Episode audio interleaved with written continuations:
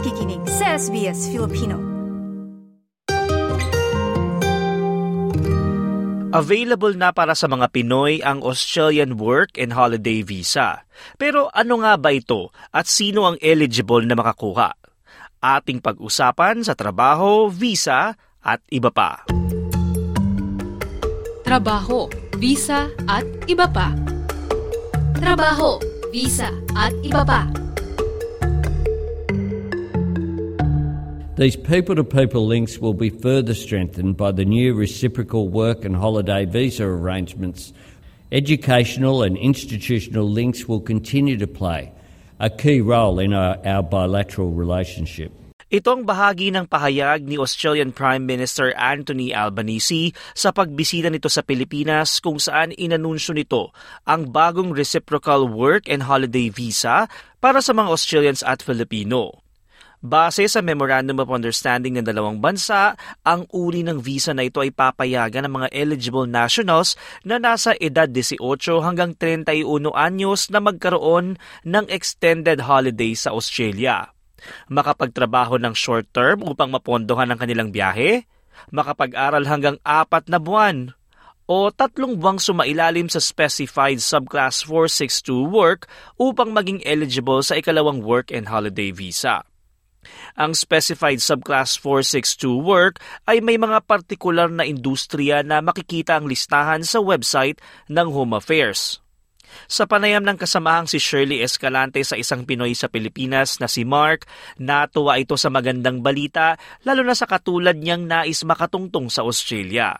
Isang oportunidad din na magbubukas sa atin kasi hindi madali pumasok. I tried kasi I have friends na gusto kong bisitahin doon. The only way para puma- pumunta doon is either mag-aral ka. And it costs a million. Nag- nag-inquire na ako. Pwede naman tourist eh, di ba? Mahirap, ang daming requisitos. Mahirap, mahirap. So, yung MOU na lagda ng Pilipinas, mas magandang oportunidad para ma-visit at maging tourist and uh, magkaroon din ng oportunidad na trabaho sa bansang Australia. At sabi, 12 months, wow, that's, that's a good news. Bukod sa edad, ang mga eligible na aplikante ay dapat nakatapos ng tertiary education o nakatapos ng dalawang taon ng undergraduate o post-secondary education. Kailangan din may basic level ng English. Dapat ding pumasa sa health, character, national security requirements at mayroong medical insurance sa kabuuan ng pananatili sa bansa at kailangang sumunod sa mga batas at regulasyon nito. Isa din sa mga requirements ang sapat na pondo upang masuportahan ng sarili habang nasa Australia.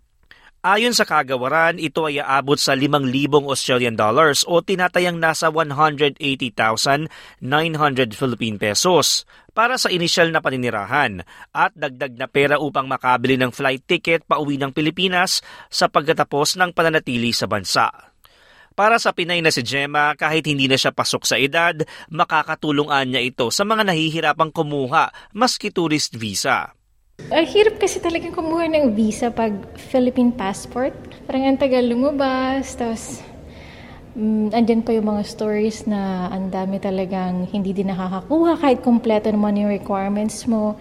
Ang work and holiday visa ay may fee na nagkakahalaga ng 635 Australian dollars o tinatayang 22,974 Philippine pesos. Sakaling makakuha ng visa na ito, papayagan kang manatili ng may labindalawang buwan sa Australia. Magsisimula ang work and holiday visa para sa mga Pinoy sa 2024 at may dalawang daang visa na i-issue kada taon.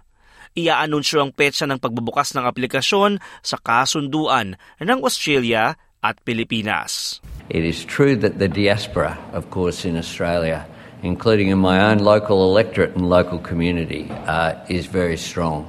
And the Filipino Australian community uh, are a community that uh, make an enormous contribution uh, to the economic and cultural life uh, of our multicultural nation of Australia.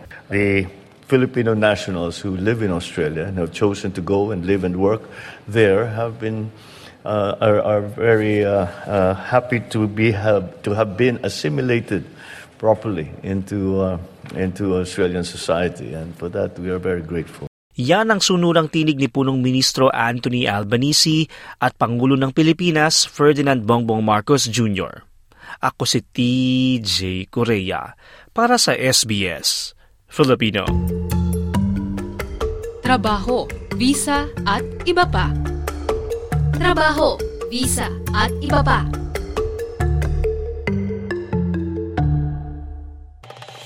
Nice yung bang makinig na iba pang kwento na tulad ito? Makinig sa Apple Podcast, Google Podcast, Spotify o sa iba pang podcast apps.